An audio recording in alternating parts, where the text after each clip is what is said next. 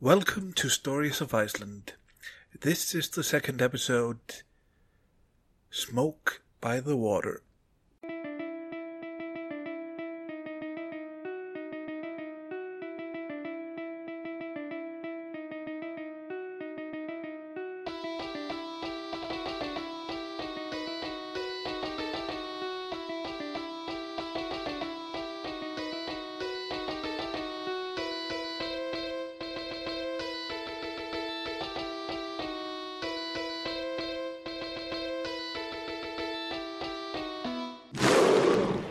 Iceland is in the North Atlantic.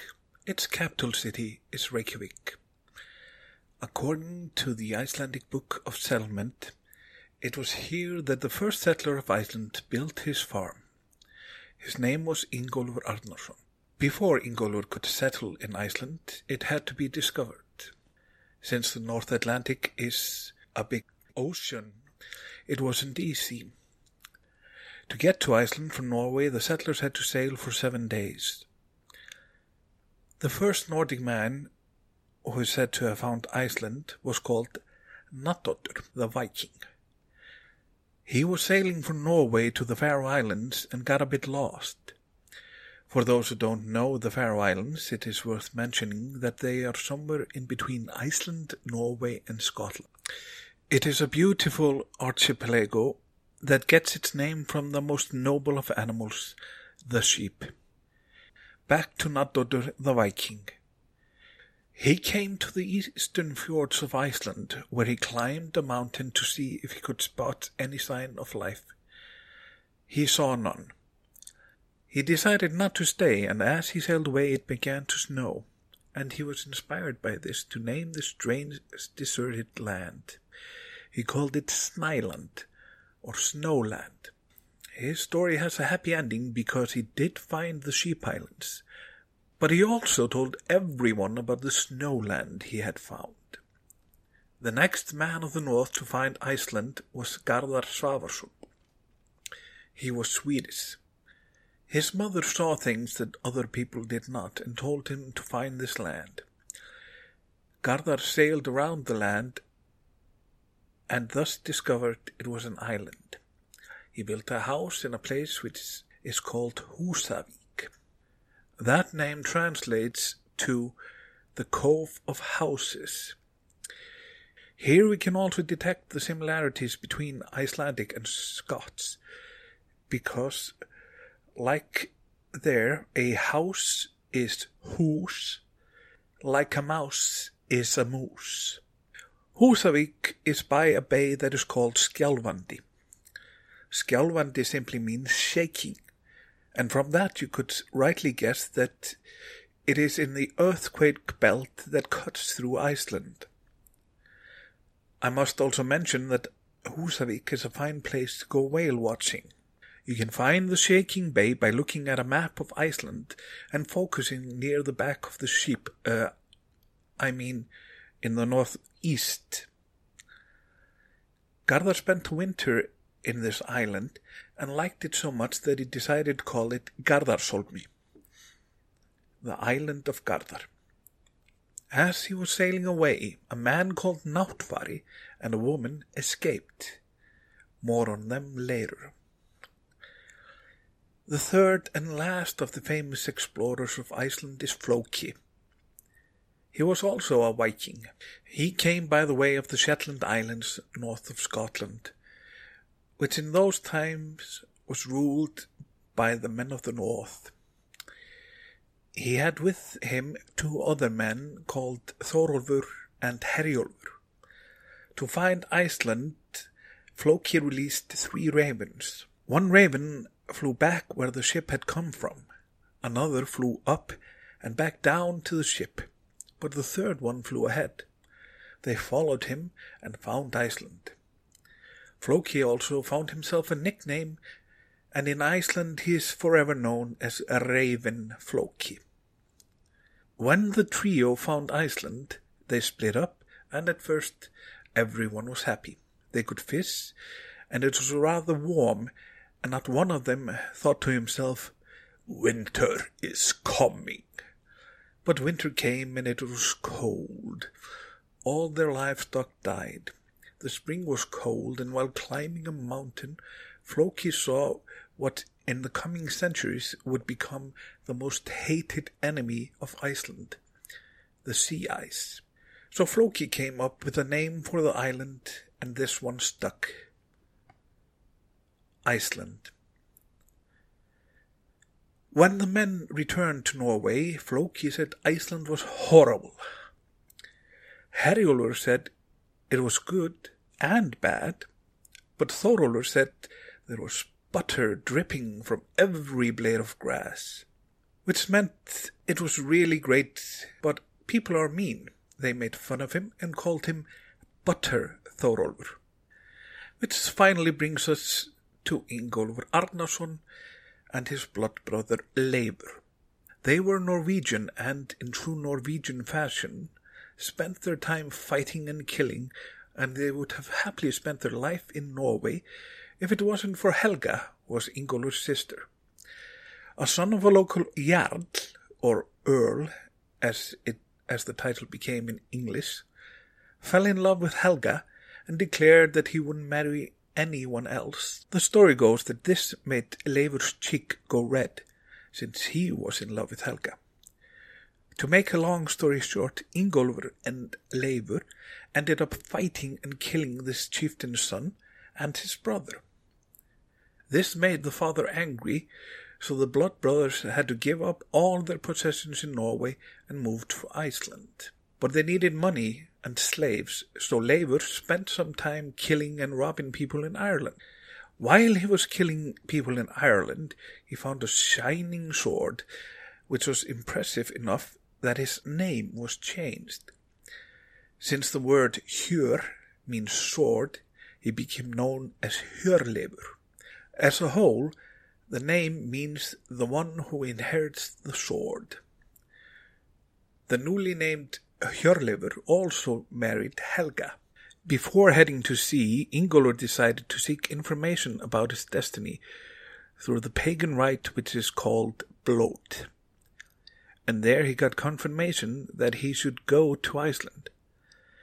But his blood brother, Hjörleifur, wasn't interested in performing a rite to get the blessings of the gods. Ingólfur and Hjörleifur sailed their ships together for Iceland, but split up when they found land. Ingólfur had brought his high-seat pillars with him from Norway. They were a symbol of his powers and of the gods. He threw them overboard and declared that he would settle where the pillars would land.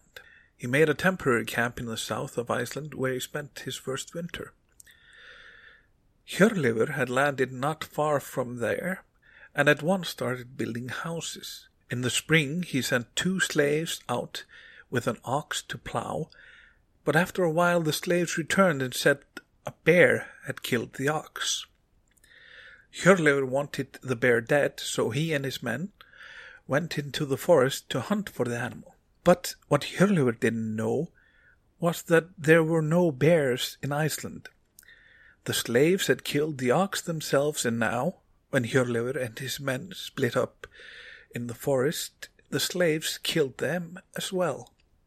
The bodies of Hjörleifur and his men were later found by Ingólfur, who proclaimed that this happened because Hjörleifur didn't seek guidance from the gods.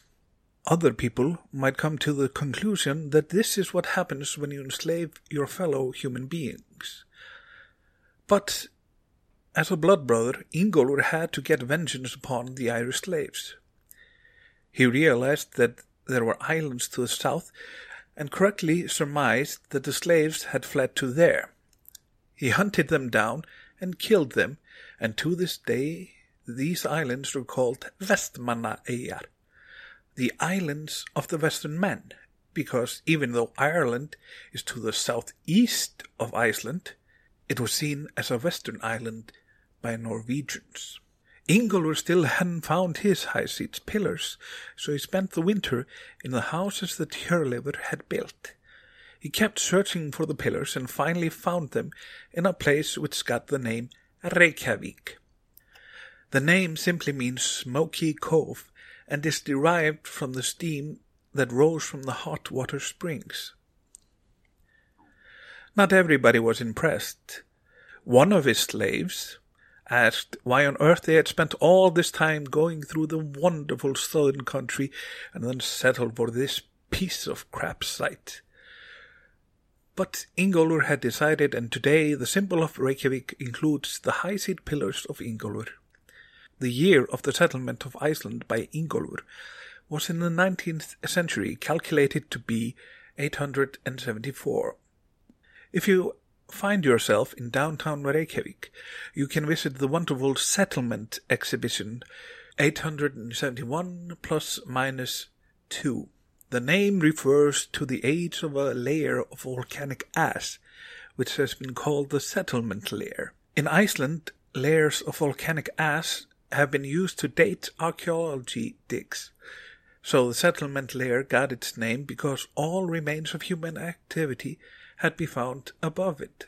The layer had been dated using core samples from the Greenland glacier as being from the year 871 with a margin of error of 2 years.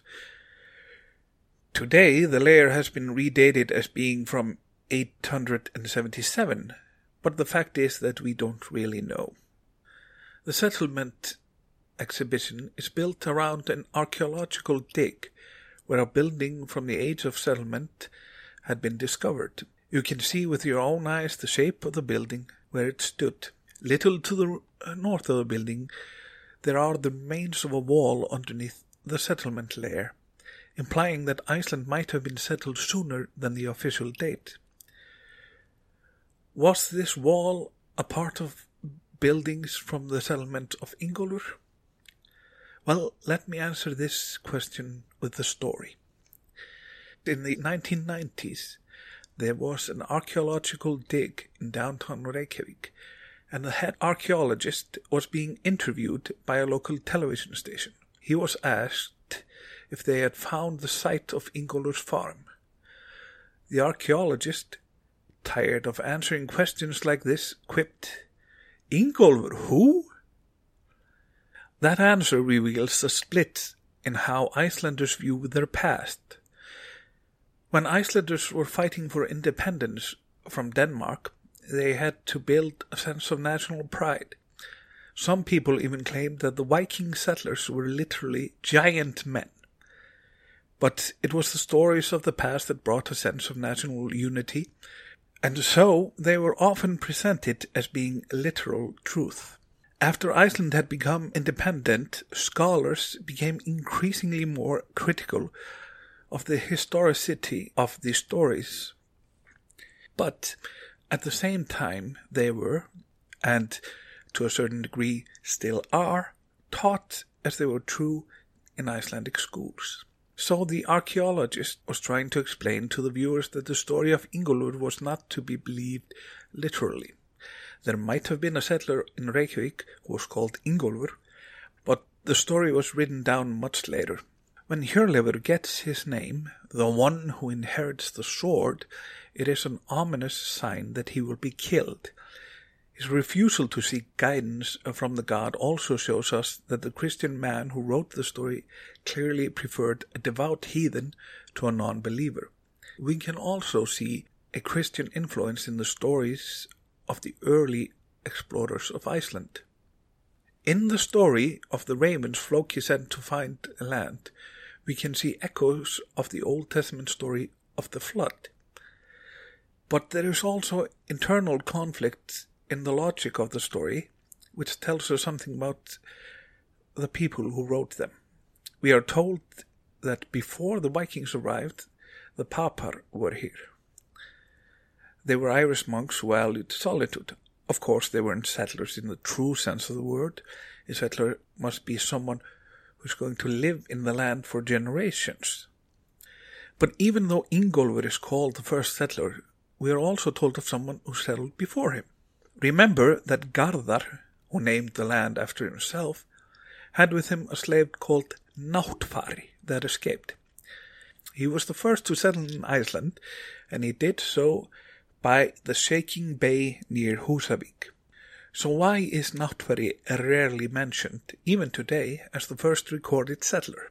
The most likely reason is that the slave wasn't considered important enough to be called the first settler. He was also Irish, which wasn't fancy enough. His name is cool, though. In Icelandic, Náttfari means one who travels by night. So even though the first settlement of Iceland were likely in the latter part of the 9th century, we will never know who the first settlers were and exactly when they arrived. If you have jumped to the conclusion that as the alleged site of the first Icelandic settlement, Reykjavík has always been a seat of power, you would be excused. But for most of Iceland's history, Reykjavík wasn't really important. So how did it become the capital? The main reason is that Reykjavík is close to Bessastadir, which became the seat of royal power in Iceland after the country was incorporated into Norway and later Denmark. But there were other towns nearby that could have gained importance from the proximity to Bessastadir. In the year 1749, one of the most important royal offices in Iceland, that of landsfogeti or country sheriff, was filled by a man who could be called the father of Reykjavík. Skúli Magnússon was the first Icelander to be appointed to this office. For the first few years his residence was at Bessastaðir, but he soon moved to Viðey, which is an island just off the coast of Reykjavík, which today is known as the site of the imagined Peace Tower, a tower of light dedicated by Yoko Ono to the memory of her husband John Lennon. Soon after taking office, Skúli Magnússon became one of the founders of the first factories in Iceland, which were built in Reykjavík. A few years later, the first Icelandic prison was built in Reykjavík, and Skúli is known to have used prisoners to work in his factories. At the same time, the office of Royal Head of Medicine was housed near Reykjavík. The factories didn't survive for long, and Reykjavík still wasn't much more important than nearby Hafnarfjörður or the four other towns that were given the status of an official trading post by royal decree in 1786. But Skúli had laid the foundation. In the year 1800, the two offices of Icelandic bishops were joined in one and settled in Reykjavík, where a new cathedral had been built. The two schools which had been run by the bishops soon closed, and a new school started in Bessastaðir, which meant that the amtmann, the only office higher than country sheriff, moved to Reykjavík. Also in the year 1800, the parliament held its last session at Þingvellir before it was suspended. A new court that took over the judicial powers of the parliament was seated in Reykjavík. In 1818, the National Library of Iceland was founded in Reykjavík. So, in the span of a few decades, Reykjavík became the most important town in Iceland. When the Parliament was re-established in 1845, it seemed quite natural that it would sit in Reykjavík. These things just kept happening. The final step was perhaps in 1904, when the minister for Iceland took up residence in Reykjavík, in a beautiful old stone house, the very building that had been the first prison in Iceland. It is now the seat of the Prime Minister. You might think that this is a preemptive strike to deal with corrupt politicians, but old buildings are a rarity in Iceland, so you can be excused when dealing with a little bit of inconvenient history. Even though the rest of Iceland has never been happy that most of their institutions were swallowed by Reykjavík, this development continued.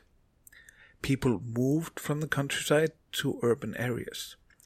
There were towns such as Ísafjörður and Akureyri that continued to grow, but Reykjavík and the towns in its orbit always grew a little bit more. In the last few decades, many towns in Iceland have been hit hard by the market forces that are allowed to dominate the fishing industry. At the same time, domestic production of such things as clothes has been all but wiped out by cheap imports. But many places still thrive, despite that the popular narrative is, at least in Reykjavik, that towns outside of Reykjavik belong to the past, while Reykjavik is modern and belongs to the future. Today, over 120,000 people live in the city of Reykjavik, and about 100,000 more live in the larger capital area. Together, this is a large majority of the total population of 340,000. The struggle between the capital city area and the rest of the country is still one of the main lines of contention in Icelandic politics, which is exploited by politicians on both sides, instead of working towards a better future for all. Today you can find statues of Ingólfur Arnarson and Skúli Magnússon in downtown Reykjavik.